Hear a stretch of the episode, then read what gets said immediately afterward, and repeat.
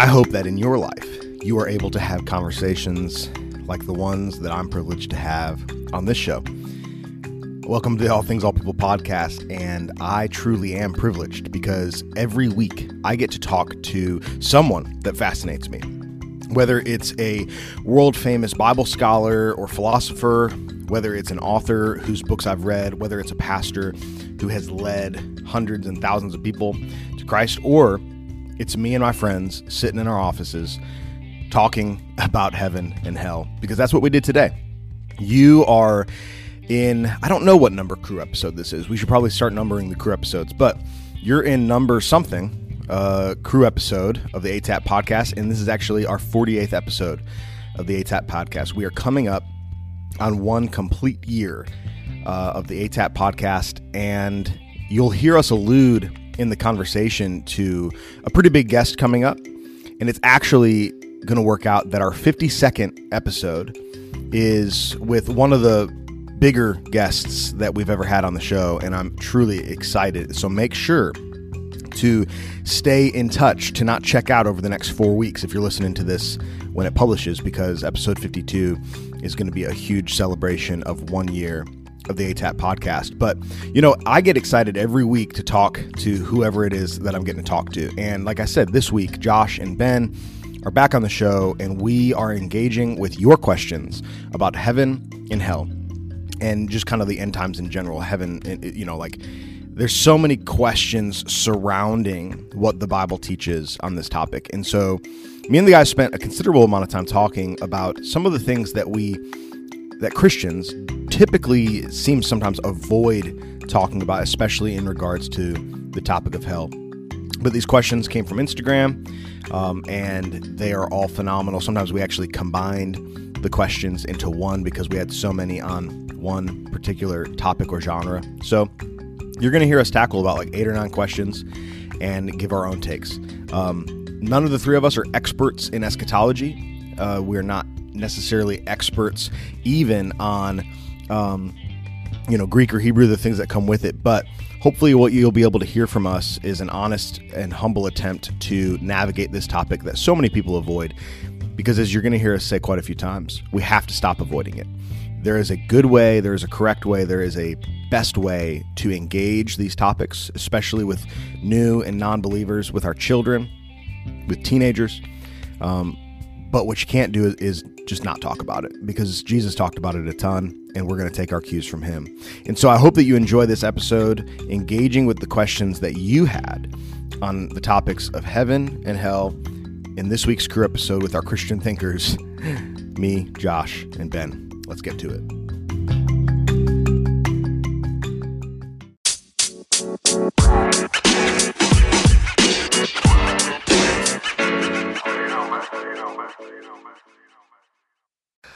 All right, we've been chugging Red Bull Yep. and black coffee Mm-hmm. from Hope House Coffee in Forest City, North Carolina. And we are recording this one late, uh, past most of our bedtimes. Are you not going to mention the place we got the Red Bull? Okay. uh, the gas station down the street, home of my friend Dermish. Uh, yeah. Shout out Dermish. And then you uh, hid from me, drove around the, the parking lot hiding from me because I was the last one out of the gas station. Dermish is a convenience store. Not a sponsor yet. Not a but sponsor, although could be. Um, gentlemen, are we ready to talk about heaven and hell tonight, Mm-hmm. or this morning? Somebody's probably listening to this early morning when it first comes out, but we're recording it tonight. Um, Who gets up on a Monday morning's like, I'm going to listen to a podcast about heaven and hell? we have some pretty faithful subscribers. Yeah, that's true. Um, And uh, yeah, we do. I mean, we do have a lot of faithful subscribers. And I'll tell you this, man. So, you know, like 10 years of pastoring, of course, most of those years in student ministry, where you get asked a lot of these types of questions. Interestingly enough, when you start talking about, there's a lot of topics that, like, that I think we all think are important. That if you were to have a class on or a podcast on or something, you wouldn't see a level of engagement from people that you would hope to see. You know, like if you start talking about, um, you know, what the Greek word in John 1 1 means, and like when he says tabernacles, and it's like super important stuff. And you're like, well, not a lot of people are going to show up for that. When you start talking about heaven and hell on a podcast or on Instagram or in a church, like people people show up, and so um, Yeah, it's like demons and Francis Chan. Yeah, well, you know, we've not had Francis Chan on the show yet, but when we had Dr. Michael Heiser on the show, that was actually one of our earlier episodes. I think that was probably like the first big traffic spike all things all people ever saw was because I think the show was called like Demons like Satan, Demons and the Powers of Darkness or something like that. I And think like that is what it is. Yeah. yeah, something like that. And um, yeah, people lit that episode up, you know. And so like I think heaven and hell sort of fits into that. People people get up for that. Um, and I would imagine it's probably because people not only know that that's important, but they have a ton of a ton of questions. Like so, you know, all three of us have different walks in faith.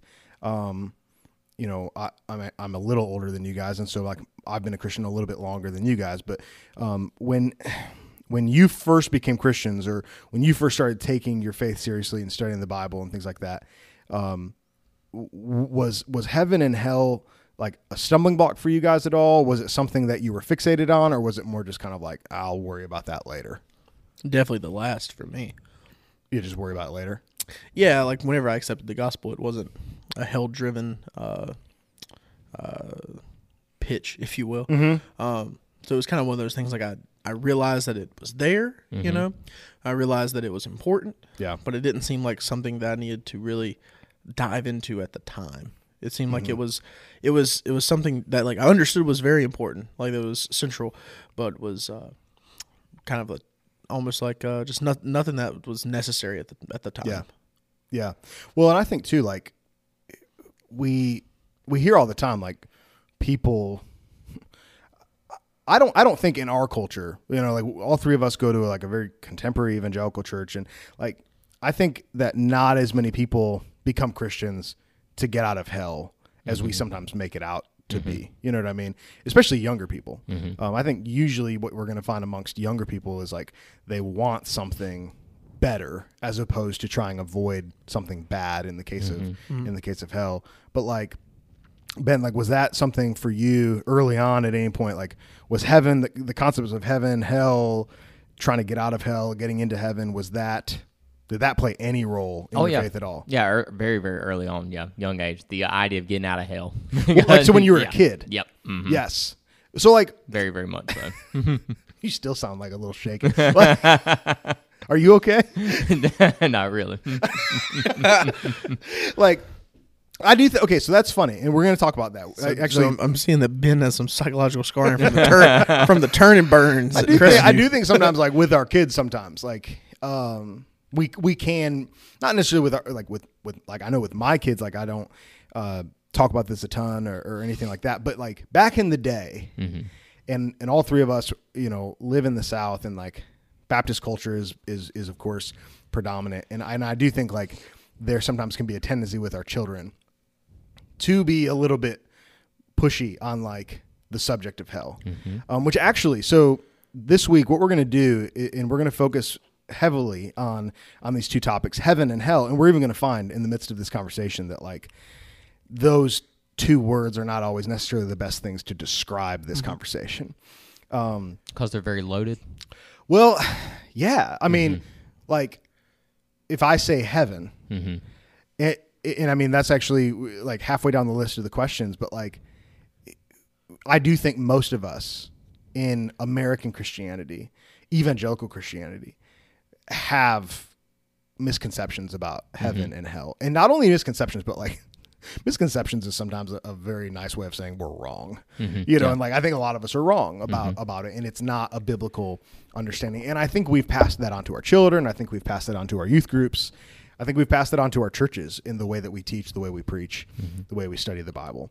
Um, but so we have a list of questions, uh, mostly from Instagram, from followers um, of all things, not all people, and uh, th- they're all really good questions. I've addressed some of them a little bit on Instagram, but I wanted to take some time and kind of throw these questions out there for the three of us, and and just kind of hear y- your thoughts on it, and we can kind of navigate through it. And um, for anybody listening, um, you know, feel free to make sure you follow um, all things all people on instagram but then also like if you have more questions email email me jeremy at all things all people.org is it .org or .com Oh my gosh. Dot org. It's dot org. think Dot Dot org. org. Org. Oh my Yeah. gosh, Dot I just that 100%. was I don't know how that just happened. Um, but uh, it's dot com. No, goodness, it's dot org. It's dot org. It's dot org. Gosh, Say it again. Dang Say it. it again. no, I, we're yeah. Ben, okay. Ben, will you move over to the captain's chair? Think this Dot is- org. I'm on it right now. I now. think this is my first day. Uh, so, but com's email us, not email us your questions. email us your questions. Uh, DM us your questions because you know we can continue to address this on Instagram, future episodes, uh, whatnot. But the first one I think is appropriate, especially you know I know I'm the only one with kids here, but you know the three of us became good friends working in student ministry together. And the first question that I saw a lot of engagement with on Instagram was, what, how and when is it best to introduce the concept of hell to kids and, and teenagers? How and when is it best to introduce the concept of hell to kids and teenagers? I'll, I'll, I'll start this off by talking about kids because, of course, I have two small kids. And then I want to hear y'all's thoughts on teens. Because, like I said, we became close friends. Actually, my last summer camp as a student pastor, the two of you, um, along with another friend of ours, uh, Kyra, the female chaperone, but the two of you were my the male chaperones, right? So, like, we've been in the trenches of student ministry together.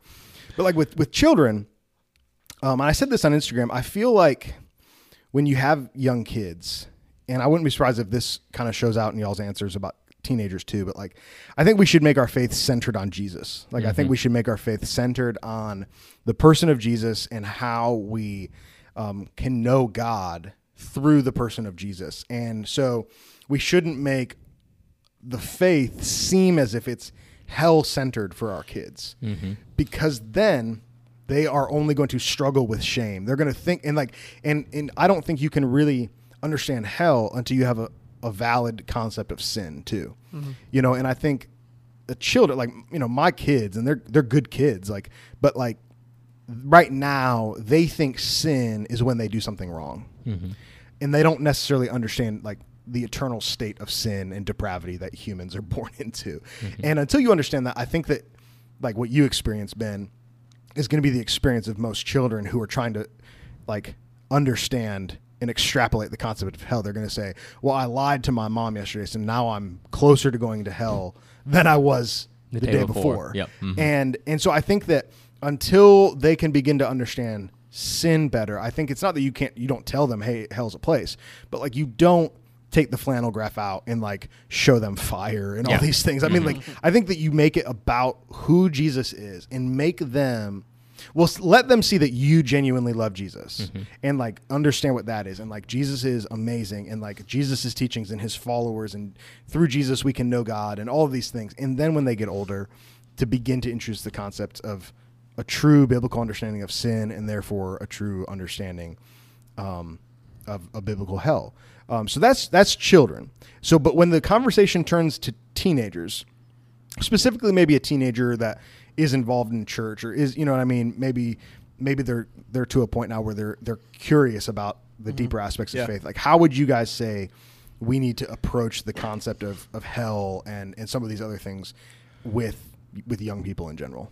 Well, you know, it's funny. I think like if you're doing a faithful job of just so in our youth group, we decided to do I think it was F two sixty, and it was Yeah. basically going through the entirety of the Wait, Bible. this in a is when you were like in, in high school. No, this is Oh, after no, I left. yeah. Oh, okay, yeah, okay, yeah. gotcha, gotcha. Yeah, within like my time helping with our student ministry. Mm-hmm. Um, and and basically it was teaching through the Bible as far as like for from my perspective, Mm-hmm. right? Teaching once a week and and Jake our student pastor. Yeah.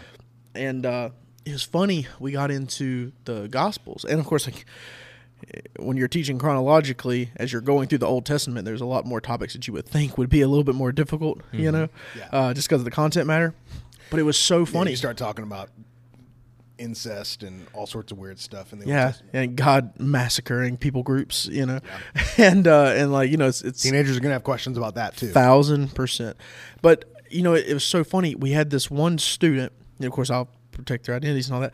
But she was she was extremely upset for like weeks on end, and and uh and and the mom was going to us and being like.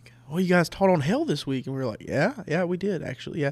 And then it was like the next week, it was like, "You guys did it again." She got upset again, and we are like, "I'm sorry, we're just teaching the the content matter and trying to be as uh, as gentle but truthful, as honest or as we could. And uh, I started getting the realization like Jesus talked about hell a lot. Yeah. And as we're walking through like the Gospel of Luke and and and just you go to prepare and you're like, all right, so the students read seven chapters this week, right? What am I picking out of this to teach? What's the important part? And Jesus is so centered on not necessarily just hell, but the consequences to human failure that your teaching naturally lends itself to talking about those things, right? Yeah. Which is super interesting. So it's it's kind of like um, it's pretty unavoidable if you're following a, a, a truthful presentation of the text, and uh, which makes sense considering it is just one linear narrative of God reuniting heaven and earth. Yeah. Right. So it was it makes sense that that that was a big part of Jesus' teaching too. Yeah. Well, and so like you bring up, if, if you're going to teach the Bible and you're going to teach the Gospels, we do have to negotiate with the fact like Jesus actually talked about hell almost as much, if not more, than he talked about almost anything else. Talk, talked about almost I think it's over twice as much as he talked about heaven. Yeah, he didn't actually talk that much about heaven, weirdly enough. Like I, I taught recently on heaven in a class called Questioning Jesus, where we just like we're just actually using the words of Jesus, and it was actually very difficult to teach that class on heaven because he doesn't say a ton about it or anywhere near as much. But um, so yeah, so like with with the idea of teenagers, young people, our own experiences, our experiences in youth ministry. Um, I mean, Ben, like when it comes to like how should the concept be dealt with? I know you, you know, we might not necessarily have like the vehicles or like, oh yeah, just use this little mm-hmm. trick or whatever. But like, mm-hmm. how should we handle the topic with young people who might, you know, maybe they're not new believers, but in my mi- in my mind, I've not met a ton of teachers who like or teenagers who they might not be new believers, but that doesn't mean that they can handle these things mm-hmm. like very well. So like, how should it be handled? Well, first of all, I feel like in a way you have to, because I feel like the idea is so out there. Whether they've been in the church their whole entire life or they're new, like Mm-hmm. they've heard the concept of it, or, and they have ideas of what it would look like by pop culture, Right, even outside of the church. Exactly. Yeah, yeah. I mean, you're you're bound. I mean, I remember Little Nicky came out when I like in 1999. Like, oh man, that's what I'm saying. Like, Little Nicky, yes, yeah, that's what I'm saying. Oh my gosh, I forgot about that movie. Yeah, yeah, or like two, whenever it came out. Mm-hmm. So even then, like you get you can get ideas from there. Well, So- dude, Little Nas. Uh, uh, Oh, Lil yeah. Oh, Lil Nas, oh, Lil Nas, something Lil Nas X. Ah, dude, I don't know. Yeah, yeah, yeah, yeah. And I'm then- surprised. I'm surprised I even riding know that reference. yeah, that's But- a lot of reference. Riding a Yeah. stripper. I mean, gosh, I mean, yeah, like all of the. By the way, if you're listening, all of the teenagers in your youth group saw a music video within the last two months of Little Nas riding a stripper pole into hell. if you think they didn't, you're out of touch. Yeah, they did. I promise you that, or at least they know about it. And Yeah. so, so anyway, I didn't mean to cut you off. No, no, no, Where you're you're, fine. going is is, is right where we need to. So I feel like you have to. I feel like, uh, in a sense, I almost want to say you have to do it case by case, but I don't know. I feel like that's a little bit when you're dealing with mass group. I feel like that's a little tricky. So here's a question: Is it really mm-hmm. what you're teaching, or is it what you're not teaching? Mm-hmm. what do you mean? So, and maybe it's like maybe it's more about like the the world has a certain interpretation of it, Yeah. and then I think some of that's even based on like poor teaching in the past of mm-hmm. hell. Yeah. and like an idea of like I know that most of our students they have this idea of like God is punishing and making a choice to punish these people because of mm-hmm. almost like an anger towards them. But like I think it's it's more effective and more truthful to to teach it on like this is a justice. This is this is a God who is 100 like he he is all loving, but he is also very he is a just God, a completely just God Yeah. who if he did not, Tim Mackie talks about like I find peace in that just God because I know that there is justice in this world. Mm-hmm. Like that is where the justice comes from. Mm-hmm. And like I think that's that's kind of something that is important to teach in that aspect. Is mm-hmm. being like hell is a place and hell is a a transition based on the judgment that God has to that he does to all people, but we are fortunate enough that by grace through Jesus that we are we we have been judged on his standard. Yeah. Right? Not by our own standard which would condemn us. Well, let me ask you this, Jeremy. So I know on certain topics, wh- while I was working with you with the youth, Yeah. you would sometimes split up the middle school from the high school. Yeah. Did you ever do that Wow. on Hell, or no? It was kind of broad stroke. Everyone was in the same room. Probably not, but I mean, I that's a really good question because I don't remember Mm-hmm. what I did, but like I'm, I'm kind of thinking like, would I do that now? And I don't know. Mm-hmm. I, I guess I'd probably keep kids together. Mm-hmm. Um, I will. I will say this though, like, and, and you both just kind of alluded to something like. So I'm going to use a bad, like what's now a bad word, and we're actually probably going to talk talk about this word here in a few minutes.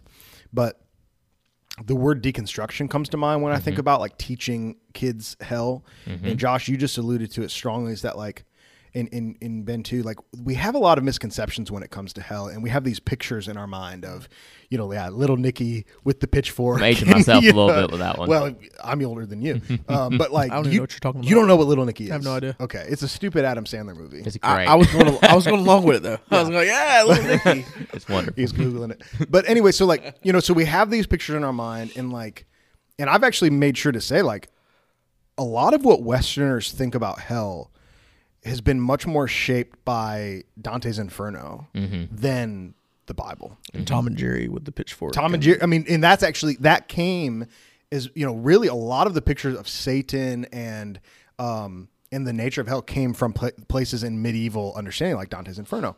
So I'll use the word deconstruction that I think when we talk to teenagers, when we talk to even non-believers, like the first thing you should do is try and peel back away the onions of flawed understanding.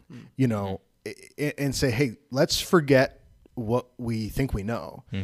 And then just see what the Bible has to say. And and you know, Josh, you said it. Like Jesus talked so much about hell. Um, and he was fairly um, specific. Like, I mean, it, you, it's difficult for me when I see so many people teaching like universalism and kind of like a second chance mentality when it comes to hell, because I'm like, you can differ on interpretations of Jesus's words on the nature of the punishment, the nature of is the language about fire and eternal torment is that figurative is that literal? But to me I think any interpretation that leads towards universalism is is inherently flawed, and I think it would be a crime to teach anybody, especially young people, anything other than what the Bible says about it. Yeah, and Jesus seems to have like two par- two things that are like laced in between all of his teaching on hell. One is an absolute factor to it, and the second is that it is not a pleasant experience. Like Yeah, those two things are very true. Like there doesn't seem to be second chances, and there doesn't seem to be. There's nobody that goes. I think of like a uh, like a Hitchens yeah, talking about he would prefer hell over heaven, and, Yeah. and the idea of that. And Jesus is very clear to be like, no, regardless of your view of God, you would still not prefer that. right. Yeah, and for those listening who might just think we're kind of like, you know, speaking off the cuff, like I mean, what we're referring here is like Matthew 25, like Jesus talks a lot. Uh, Matthew 24, 25, Jesus talks about the end times. He talks about hell. Um, in Luke, he tells the parable of the rich man and Lazarus, which is you know a, a very debated passage. But I mean, from it you can learn some of these principles that like hell. Um, a like Josh just said is is is a very undesirable place and as best as we can tell like you don't get a second chance right and so I just think like when when we talk about the question of like how should we introduce this to kids and teens I think gently humbly lovingly I posted a a, a quote from John Stott on Instagram a couple weeks ago um, and I'll probably include it with the show notes for this episode but like like we shouldn't we shouldn't like there's too many Christians who enjoy talking about hell Yeah. like mm-hmm. there's too many Christians who enjoy the fact that non-believers are going to find themselves in hell. Right. And, and, like Stott pointed out that like like Paul, Jeremiah, and Jesus himself wept over these people, mm-hmm. you know, and we should weep too. And so like I think that our teens, our kids, the the near or non-believers in our churches should should see that in how we talk about this. Like that we shouldn't be preaching and punching the pulpit and saying, you know, all these horrible things about the people who are going to find themselves in hell.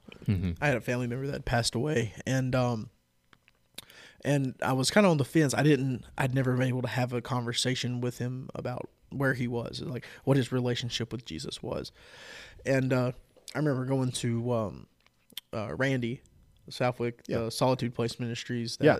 you know, works of out of our church. Yeah, and uh, I was like, you know, if I have to say something at his funeral, like what what what do I do with that? You know, I don't know if in this moment he is experiencing heaven or hell. And Randy gave like so regardless of the funeral that I teach or that that I preach at, whether I know they had a relationship with Christ or I know they didn't, I still push into the fact that they would want me to tell you the gospel. Yeah. And like that even goes back to to Lazarus and the rich man, where like that is the that is the cry was Mm-hmm. Yeah. tell my go home and tell my father, go home Yeah. and tell my brothers. Yeah. And uh and I think that's that's kind of as as Christians we can have that mindset Yeah. too. That that like we're not we're whether we're filled with joy that someone's in heaven or filled with remorse that they're in hell that Yeah. we we still give the same cry which is the gospel. Yeah, yeah, and and I, so like for if there's a youth pastor listening, a parent listening, and this question resonates with you because you know you have a teen or a young person or somebody who just isn't a believer, like um, take that away. It's like we should be passionate. Um, I was just Josh. I was just telling you, like I'm in the middle of reading this biography on R.C. Sproul, who's one of my favorite teachers, because we're having Stephen Nichols on the show in a few weeks, who just wrote the biography through Crossway and he said that R.C. Sproul laid up at night thinking that maybe there were people in his church who acted like Christians but actually were not regenerated believers. Mm. Mm-hmm. And that was what fueled his ministry. And I was like, is that true about me? Is that true about us? You know? Mm-hmm. And so, yeah, I mean, that's how you talk to your teens about it. You know, it's like, I mean, like, that's a lot, you know, but it's just like passionately, truthfully, gently, humbly. And Ben, I think you said it best is like, it- it's okay to go case by case. Like, mm-hmm. like my, my daughter is like, she's concerned about hell. You know what I mean? It's like we have to be gentle with how she talk. We talk about it with her, you know. But then there's plenty of people that I know that just they accept it, you know. Um, but that does lead us to a little bit more of a technical question because in, in even in and even in how we answered that, um, we threw around some terms there, and I think like sometimes it can get confusing because someone and this is actually sort of like an amalgamation of like a few different questions because on Instagram, I got a ton of these. What is the difference between hell, the lake of fire, the final judgment, Sheol, Hades, Gehenna, and the list goes on. You know, and at various points throughout all of the Bible, we see hell and heaven actually named different things. So let me just go ahead and spitball a few things here. Um, and you guys just kind of tell me what you make of this and if you think this even if I mean I guess why it matters. Does you know? that not sound like the like I'll take misunderstood terms for hell for a hundred Alex? Yeah. so like Yeah. that is a category. Well, I mean, really, like I think when people say hell, like okay, I mean, let's make it real. Like you were just talking about this funeral, yeah, and we we kind of just say like, well, whether that person is in heaven or hell, and we never really stop to say, okay, so where are people when they die right hmm. now, hmm. and if there is a final judgment to come, where everything that is said in Revelation and the other prophetic writings comes true, that now there's new places, right? There's a new heaven and there's a hell. Like a, that seems like a final place of judgment, right? And so I think that that leads us to some questions, and I think that like sometimes we just we just avoid talking about them because we don't want to make people uncomfortable, right? But so so I'm going to spitball it here, and then we'll kind of we'll see where it goes. But like, so all throughout the Old Testament, there's this place called Sheol, and Sheol is actually the Hebrew word for grave. And so typically, when the Old Testament talks about Sheol, um, it either literally means it as grave, like a hole in the ground, or the final resting place of the dead. Now, one thing that a lot of people don't realize about Jews is that Jews have never been as concerned about the afterlife as Christians.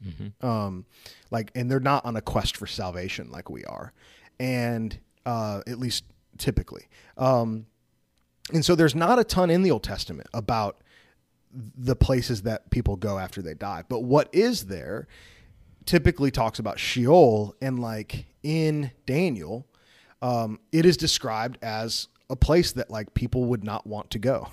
um, and so when the New Testament was being written, the word that otherwise would have been used for Sheol in Hebrew was now the word Hades in Greek. And Hades, right, that same word is used in Greek mythology, right, as the final resting place of the dead.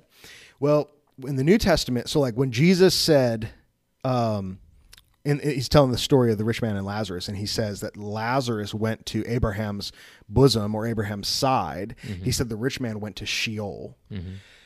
which would be the grave. Mm-hmm. So, as best as we can tell, like most of the time when Jesus and the New Testament writers talk about Sheol, what they're talking about, or, or Hades, they're talking about like the intermediary place where people go after they die.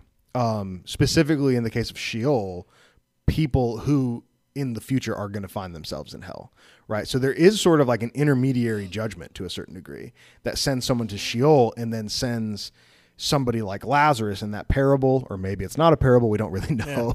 Um, Thanks, Jesus. yeah. usually he starts. Usually he starts um, every parable by like indicating that it's a parable, but in that story he didn't, and so people kind of wonder, did that actually happen? Right. Um, but so, but in that case, it was called Abraham's bosom. Sometimes it's called paradise. Um, but he doesn't ever call it heaven, you know. And so when Jesus and the New Testament writers are talking about this intermediary place, they were referring to it as Sheol, Hades, the grave, which is just Sheol, and then or paradise, Abraham's bosom. Then when Jesus specifically would talk about hell, he usually used the word Gehenna, which Gehenna literally was actually a place right outside Jerusalem where they burned the trash. And sometimes they would dump the bodies of criminals and undesirables there.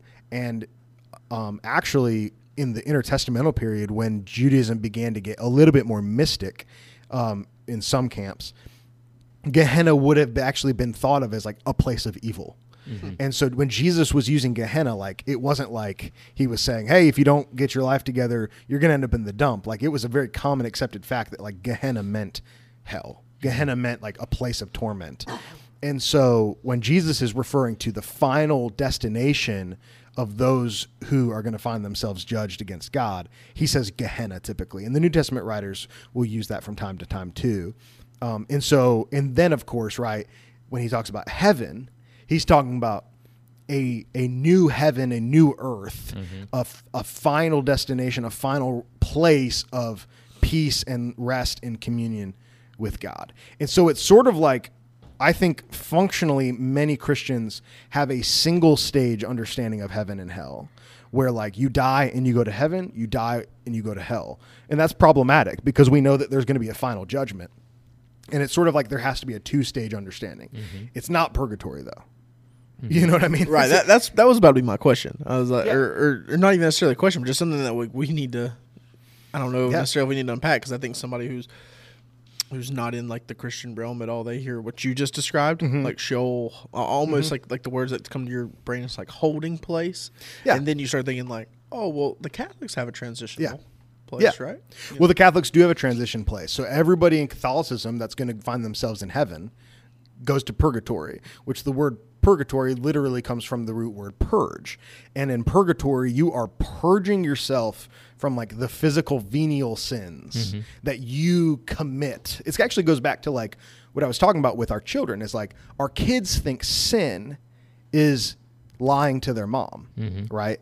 But sin actually far transcends that. But what the Catholics would say is that you still like Jesus' atonement atoned for like that eternal state of sin and depravity that we all find ourselves in. But you still, before you go to heaven, need to be purged of like those earthly venial sins. And like you'll hear it sometimes equated to like be like sort of like being washed or cleansed in purgatory. So you're being purged of those earthly sins. That came through hundreds of years of Catholic tradition, and there's really nothing in the Bible that would support that teaching. And um, you know, we all we all have Catholic friends, and like we don't want to make it out to be like they're, you know, um, completely you know wrong about everything. But I would I would disagree pretty vehemently with the concept of um, purgatory. But yeah, Sheol is not purgatory. Sheol is a place that is intermediary, like purgatory, but not intermediary in function. Like there's not something going on there that then is going to lead to something else. It, it is a place of, um, you know, of judgment, so to speak, based on that person's life. You know what I mean? So, so I mean, how did we get here then? Right? You guys are, I mean, you guys are involved in church ministry, teaching, um, helping lead others. I mean, in, in various forms and fashion. Like, how did we get to the point where we're recording this on a Saturday night? If I stood up tomorrow at, at Element Church and said, you know, heaven and hell, like we can't really be sure that these people, many of whom mm-hmm. have grown up in church their entire life, actually have a biblical understanding of heaven and hell. How did we get here? Mm-hmm. What do you boys think? How did what? What do you mean? How did we get here? like how why do we not how, why is this not more common knowledge hmm. Well, I think one because the one is uncomfortable to talk about. Mm-hmm. Right? We already kind of noted that. You know, um, I almost brought it up earlier in the conversation, but like, I don't. I don't want to act like the the previous generation did a bad job of teaching on something. Right? I don't want to say that necessarily, but like, what it, it seems like there was a more of an emphasis on like salvation through teaching on the like the uh, the uh, skipping out on hell. Does that make sense? maybe maybe uh, avoiding preaching fire and brimstone led some people to avoid teaching on hell at all Yeah, maybe i don't know I don't know, but but possibly, right?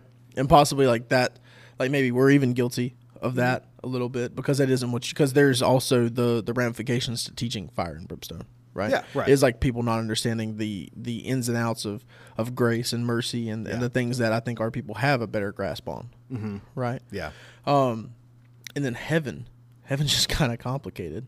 And then Yeah. and then also when you get in talking about heaven, you have to talk about revelation. You have to talk about like like mid trib, post trib, like all mm-hmm. these things. you don't have to i mean we we make it out to be that way but i mean I, yeah I, get- I get what you're But saying when you're prepping for it, Yeah. you think you you automatically slippery slope argument your way into saying, well, maybe I just won't take a hard stance on that because Yeah. I because I'll have to talk about that. And and then there's the things that are like mm-hmm. can be divisive. Yeah, yeah. Um, I, I mean, I, I think I think kind of you're onto something there. Of like we, I think we found ourselves in a in a predicament where like some of the things that I just laid out are new to so many people, and I do think I mean I've seen it happen too. Like I talk about this stuff a lot, like, um, and I have seen some people not get upset, but just sort of be perturbed that like their understanding of these things, which are so important, might have been flawed. You know what I mean? Um, and so Ben, I don't know. What do you think? Like as far as like not just that we need to have a technical understanding. Like I don't I don't want people to feel like they have to be able to explain the Greek and the Hebrew difference between Sheol and Hades or whatever else. But like, um, you know, as somebody who's grown up in the church and and I mean, you're an incredibly smart guy and you, I think you outpace me and, and Josh and what you listen to and read and all these things. But like, um, why is it, in your opinion, that we find ourselves in this position where some of this teaching is new to people when it's there in the Bible for them to to know. Uh, And they all and, and we have Tim Mackie. We have all we have so many valuable resources where it's like this shouldn't be something that's like taking us by surprise. You know what I mean? uh, what I think uh, Josh hit on one of the reasons. One being that it's a difficult topic to talk on, Right. For certain reasons. Uh, two is debated. You know, like I said, Yeah. like is from these things. I mean, different stances, different people, different people, different denominations have different opinions about it. Yeah. I think that's another reason. Two, I don't, I don't know. I feel like a lot of people, maybe like what Josh was saying, and not in a negative way, but take the stance that, like, I'll give an example uh, that I was thinking about. Like, I used to listen to Tim Keller like every night. Yeah. I think I can I can only count on my hands like once or twice sermons that he actually talked about hell, Mm-hmm. and maybe once or twice that he actually maybe even talked about heaven, if in if any at all. Sure, yeah. He always talked. He About he, this life. well, Yeah. Well, his his preaching was cross center preaching. I believe that's what he called it, Mm-hmm. and he would always bring it back to the cross at every sermon. Mm-hmm. And so maybe that's the route Hmm. that a lot of people try to take is thinking that instead of like getting in super depth about hell or heaven, let me take them to Jesus, and maybe Yeah. that will kind of, I don't know, maybe help guide them Yeah. either. I don't So know. what what do we think about that? Because like, um, I'd say I do that. You know what I mean? Like I, I talk about heaven and hell a lot, but it's more from a teaching standpoint. But like, you know, I, I I think we would all agree with like teach Jesus, teach Jesus, teach the truth and the matters and all these things, and then not that heaven and hell take care of themselves, but Right. like it is somewhat like you don't want people to make the decision based off of those two things. But Well, I think first thing, eh, listeners, I, I'm really excited whenever we have a video because you really miss out by not being able to see Ben's mannerisms. Like he, he he's he's it really animated. add, really adds to the fact. Um, you drank that. We had an Americana before we started. oh yeah, got got them got them good Honduran beans. Um, our society and and particularly like teaching like me like me myself being a, a younger teacher trying to get better at at you know displaying the gospel um most most books you read most like courses you look at it's all about bringing it back to an applicable point Yeah. what's your applicable point for heaven and hell like Yeah. and I- and and and you know possibly that's a flaw, right? I mean, it most probably is, and uh, but maybe that's why we don't have as concrete a a understanding is because it's not the it may be something that is involved in your teaching, but it is not necessarily the crux of the teaching. Mm-hmm. Like it's not the hypothesis you're bringing into it at the beginning. It's not the hook. It's not the uh, and if you do this, this will happen in your mm-hmm. in your oikos. You see what I'm mm-hmm. saying? But but because it's not something that you can influence or touch or feel or change Yeah. Right now. conclusion. It is. And it is the conclusion that is decided based upon the decision to whether Mm. accept or reject Jesus, right? And because of that, since we can't mold it, we can't control it, our society says, then why are we talking about it? Yeah, I think that's actually. I think you just you you just hit on something that I've never thought about, and it reminds me of. Um, do you guys ever see ads for Masterclass? Mm-hmm. Yeah. I know you do because mm-hmm. it, it's right up your alley too. It's mine too. I actually all three of us. I'm surprised that one of us doesn't have a membership. So I see all these ads for Masterclass, which is like these celebrity experts in something, right? So like Gordon Ramsay's teaching cooking. You know, The Rock will show you how to be swole like him in, you know, uh, in a few years. that's. I think there's there's some chemistry. Steve Martin's doing comedy. yeah. Steve, Steve Martin's doing comedy, right? So there's Oh, this you guy, said Steve Harvey. Steve Harvey could do it too. Um, but like uh, David Sedaris, there's this guy named David Sedaris, and he's a very famous writer. And and I, dude, I watch the trailers for these things, and I watch the ad, and every time I'm like, Courtney, we could just for a year pay for it. And I'd watch all of them. I'm you gonna know? take the Gordon Ramsay one, cut my thumb off. I don't even want. I don't even like cooking that much, but I would watch a class. That's just how I am. Like I would watch a class that Gordon Ramsay taught. I Does he call you a panini head? yeah. so David Sedaris, though, he he was talking about writing, and he said the problem is so many people write things that don't end; they stop. Hmm.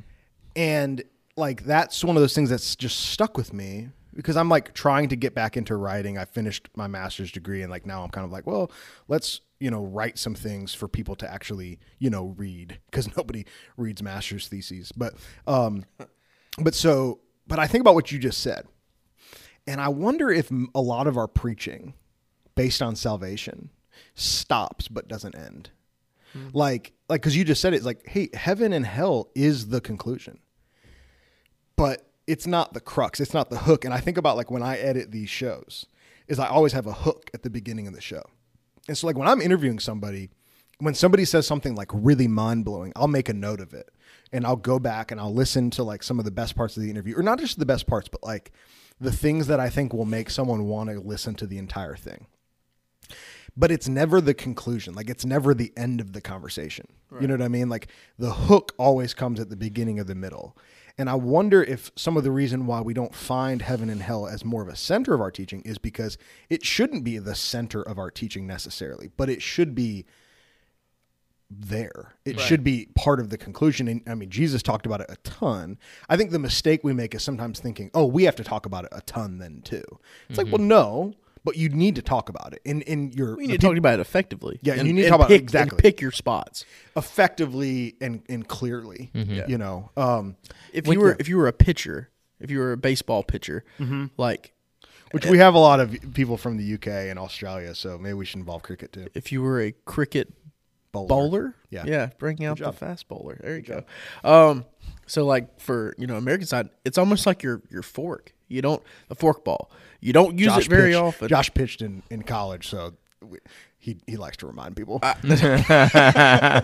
Why do I need to have friends like you? Uh, but but it's almost like that pitch that like you never use, but it's in your repertoire. But if you don't use it, you use it well. When you when you do, yeah, then it's worthless. You shouldn't even you shouldn't even know how to do it. yeah, yeah. I mean, it's got to be there. Did you? I know you did some Q and A's in your time in youth ministry. Did you ever do one on hell or no? I don't remember. I don't. Okay. I'll, I'll heaven, be, heaven came up a lot. heaven came up a lot. I'll be honest. That's So- interesting, but hell didn't. So, One's more yeah, fun to I talk was gonna about. say, Well, all right, well, I'll that's be honest fair. though. Like, so, w- I've learned so much since I left student ministry. Like, and not just like how to do things, but like, I mean, I went back to school, started all things all people, and like, Mm-hmm. I I've learned more doing all things all people than probably almost either of the degrees that I have Mm-hmm. because I'm constantly talking to people. I'm constantly having to read, um, and so I I'm probably guilty of some things that like a lot of student pastors are guilty of, which is avoiding topics that you don't feel capable to talk about. You mm-hmm. know, and I think a lot of youth pastors do that. Like whether they're willing to admit it or not, it's not because they want to water down the gospel. It's because they don't have effective training. They don't have effective teaching, and the idea of talking about hell scares them because it can mess kids up. Like it can scare people to the point where like a lo- wait, so you're trying to tell me a loving God will do that? And it's like when you don't feel capable to answer that question, you will do whatever you can to avoid it. Well, that's what we've been saying. I don't I don't know that I did that. I mean, like I like to think that I had a little bit of a propensity to lean into those types of things, but I can guarantee you I I did it more than I remember. Well, and and that's what we've been saying this whole time. What's the worst? What's worse than not talking about it? Talking about it poorly. Because talking about it poorly infects an entire generation with a misconception. Right. Yeah. Which, you know, actually, so that that leads us to so like um I, I got a question about this and I kind of modified it because I want to hear y'all's thoughts on this. And the, the concept of deconstruction, and I used that word a little while ago differently than it typically gets thrown around social media, especially. Um, there's this whole movement, and I think of people like um, Jon Steingard, um, who used to be the singer of Hawk, uh, lead singer of Hawk Nelson. There's a big big deal with uh, Rhett and Link, big YouTubers that they they both deconstructed and are no longer Christians. Um, and there, there's so many of them, really. And deconstruction is, is is a large movement in the evangelical world where people are now beginning to consider themselves ex-evangelicals and That is trending. yeah, Yeah, yeah, exactly. And and one thing that I've seen continually, especially in the case of someone like Jon Steingard, who's a great guy. Um, like and, and and as far as I can tell, all of these people are are, are great people like that I, I would love to hang out with and all that. But like um but one thing that I continually see is that in many people who find themselves deconstructing away from Christianity, not just deconstructing poor beliefs or teachings, but deconstructing their faith, is that hell continually plays into that. So that seems to be the big one, It's one of them, Okay. like that hell and the problem of evil. I think. and that, and probably sometimes even those two kind of Yeah, together for sure. Kind of. Yeah. And so, like, I, I don't want to put words in his mouth, but I'm pretty sure I've heard Jon Steingard say that, like, the idea of eternal conscious torment was a big reason why he felt like maybe God didn't actually exist, or at least the way that Christians say that he he does. And so, what do we make of that as we, um, you know, ATAP is seeking to raise up generations of Christian thinkers? Like, we are facing a world where where hell is being singled out specifically as a reason not to believe in God, not to believe the gospel. Um, how do we approach that with a culture that is saying, and it's not just that everybody's, I don't want to straw man these people, but I'm just going to go ahead and single it out and say that is particularly one reason that some people are singling out, you know, or at least it's beginning to lead them down that path. So, what would you say to that then? To say, like, hey, I believe that hell is a very real place. Um, you know, I don't know that any of us are going to say what the nature of it is exactly, but like we believe it's an actual literal place, but that doesn't cause me to lose faith in God or the gospel of Jesus Christ. So how would be the, what would be the best way to engage the deconstruction and evangelical culture with the topic of hell? Well, I, I think I'd well, there's a couple things, right? But mm-hmm. like the first one I kind of mentioned earlier is like the the it's a good nature of God, even though mm-hmm. there's a horrible thing like hell. Mm-hmm. Like the good nature of God is that there is justice, right? And it's so funny that in a society that is so predicated on finding justice, that we're not okay with an eternal justice, only a temporary one. Like that's just so bizarre, and and uh, and also we're in a culture where it was like we'll never actually have like i feel like almost sometimes our culture in my generation has given up on the idea of actually achieving that justice but now we just want to call out for the justice and but but yet You said it, not me. I'm, well i'm Yeah. it's, it's been something that's been on my mind a lot um get ready amplify like i think I, think i'm teaching on like Amplifies four our weeks youth group. Yeah. um, but but yet Christianity, we want to deconstruct the one means and avenue that is asserting there is a universal justice Yeah. and that there is an objective morality, which we're basing a lot of these, you know, superfluous arguments on this objective morality. Yeah.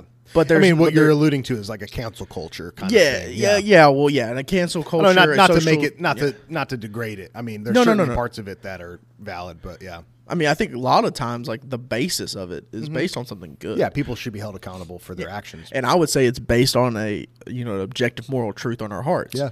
That like the the idea of being like there there is justice, there is a intrinsic value to people that needs to be honored. There there is all these things, but for some reason our generation stops short and says, "But but really, you gotta you gotta suffer for eternity Mm-hmm. for those things," and be like, "You cried out for justice. Yeah, This is a God who is just, but Mm-hmm. is also so loving." yeah, That he gave a literal scapegoat for you yeah, in Christ. yeah, But uh, I think that's one thing. One key thing about teaching on hell is teaching like, hey, this is a very real place, but this is a very real God who wanted to give you get you out of that. yeah, And not that not that your salvation is based on escaping a uh, a punishment, but that is the nature of this Lord. Yeah. You know? Yeah. And like reading back through Revelation in preparation for this conversation, um the that that God, like we are going to usher him into his kingdom. Right, like like we are going to be like, oh, it's Jesus, it's, it's our Lord, it's our Lord, and like we have this this relationship to Him that is built on a love for Him, not Yeah. like a fear or Yeah. anything. Even though He is so just, um, I, I, th- I think that's that's part of it.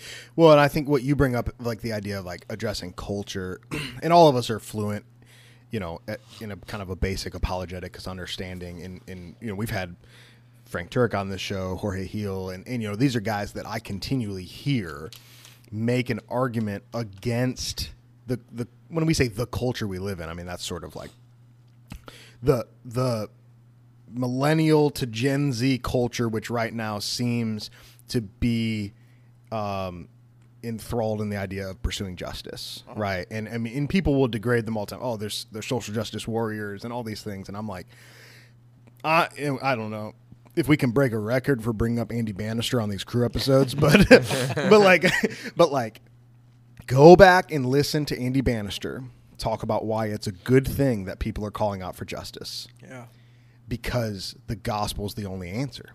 And what I would say to people who are in the midst of deconstruction, deconstruction, and they're falling away from their faith, is I would say the reason why it's a good thing that you're calling out for justice and that the gospel is the only answer is that we are held accountable for our actions.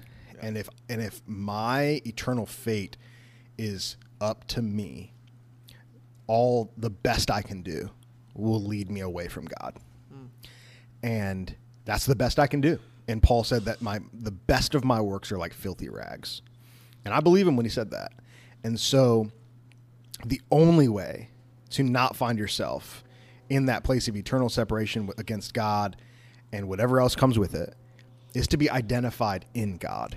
And we do that in the person of Jesus. Mm-hmm. And so like you know, I, yeah, I'm a fan. I'm a fan of Andy Bannister. I know you guys are too. And and he's not. He didn't originate that idea, but he said it on our show, and so we, you know, we kind of copyright it by throwing it mm-hmm. out there with every time, every conversation. But like, but yeah, like that's that's why I think it's important in the midst of this deconstructionism to say like, I understand why you think hell is the reason to walk away from faith, but let me help you understand that a holistic understanding of the gospel might lead you to still not enjoy thinking or talking about hell, like John Stott said, but understanding that it's one small puzzle piece in a larger picture that points towards justice and eternal love from a, a very loving God.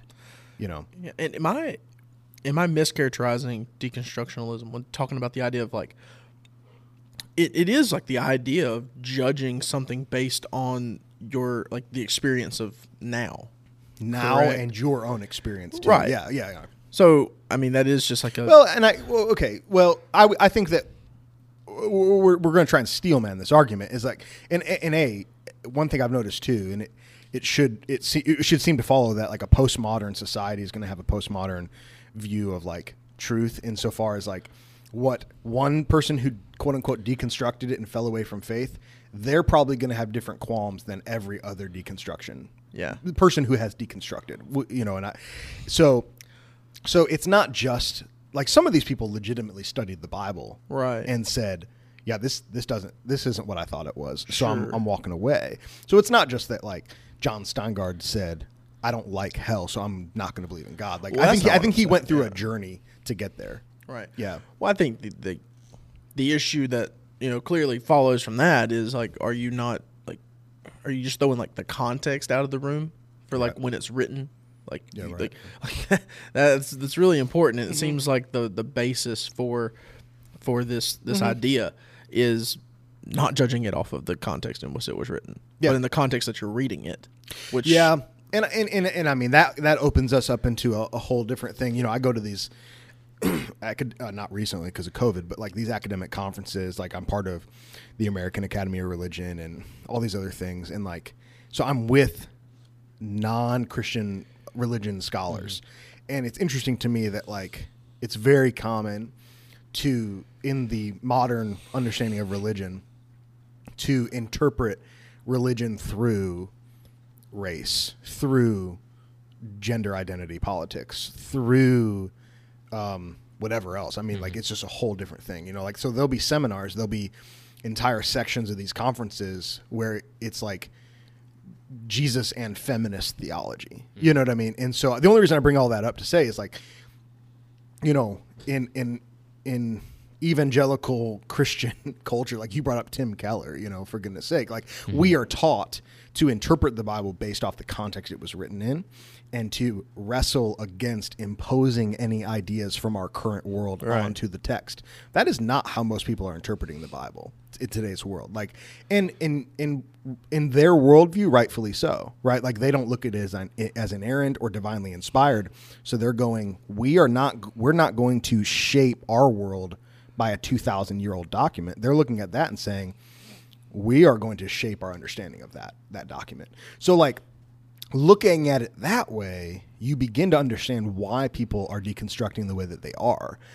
Um, but that doesn't change the fact that like you can't just like bend to that. Like we kind of have to say like, no, Jesus, like Gehenna was a real place. Right. You know what I mean? Like it was down the street, but like what was he actually talking about? Right. You know what I mean? Um I guess that's kind of what I was hinting at, right? Mm-hmm. Yeah. it's like it's like that. That's part of the reason for that. Yeah, right, exactly. Um, so, so last couple things. I'm going to hit a couple questions here. You guys just kind of tell me what comes to your mind, and then and then we're going to end with kind of a big question at the end. Um, gut feeling. This comes from Instagram. Will God forget or stop loving those who find themselves in hell? Will God forget or stop loving those who find themselves in hell? Ben, what do you think? No. Okay, why? One, because I would go forgetting would go against uh, um being omniscient. Yeah. Yeah, I would say so.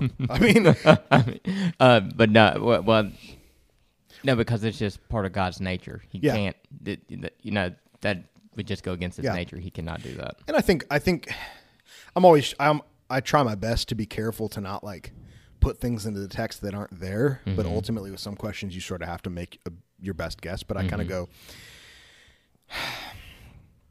would it be within God's character to to to bring about this justice and then just forget mm-hmm. people?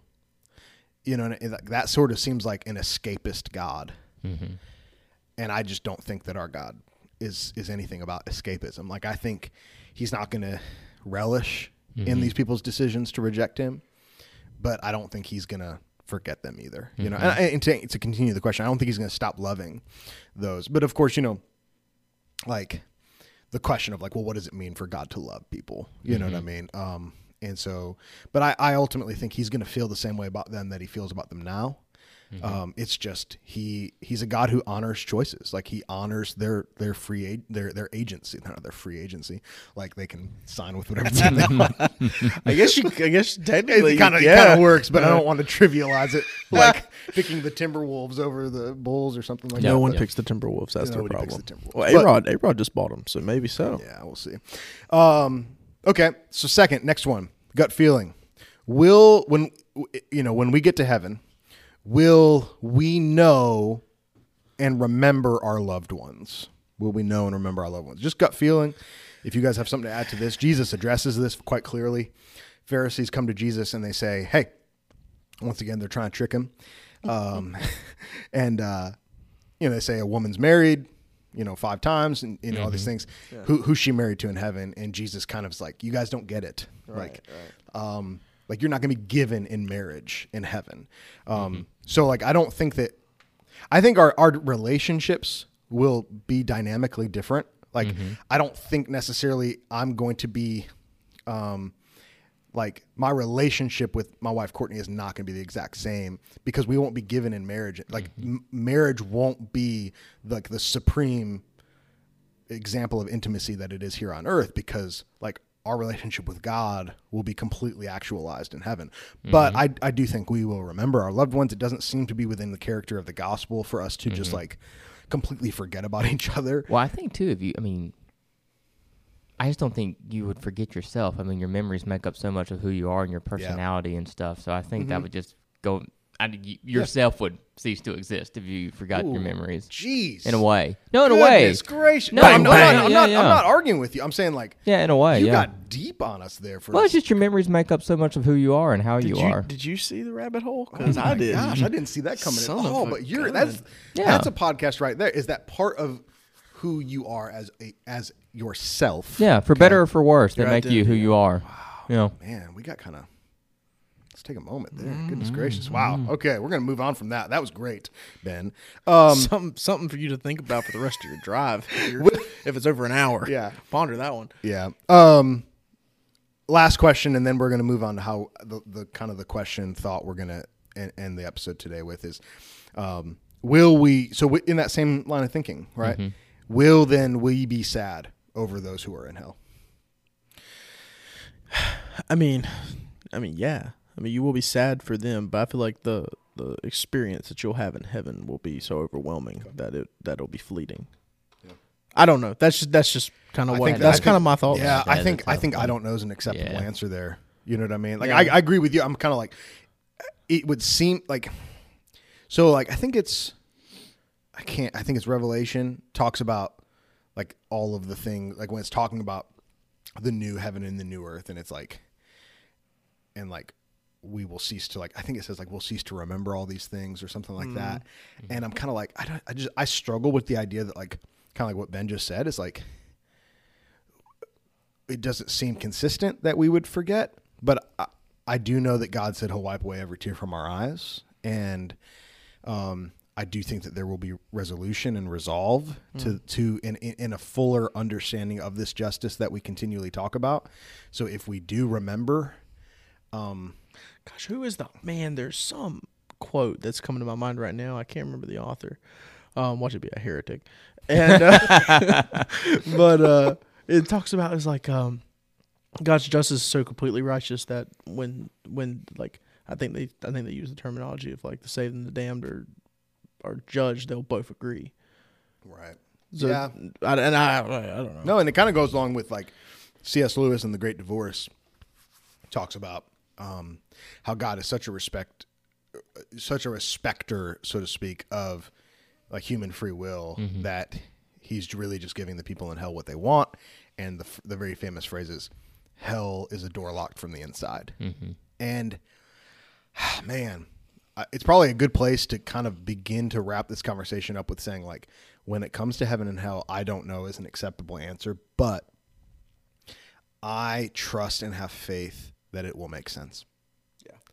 Like, and, and I know that seems like a very simple and trivial thought, but like, I feel like for all of us present, however much agency and and knowledge of it we have, I think it'll make sense. Mm-hmm. You know, like I don't think God will do something in those moments that makes us question after after these lives of following Him faithfully, where we go, "Wow, I don't, I'm not sure that that was the right move there, Yeah. God." You know, um, and so I I- know that might, might sound to some people like blind faith, but it's just more like I'm looking at it and going, "What is consistent with everything I've seen from God?"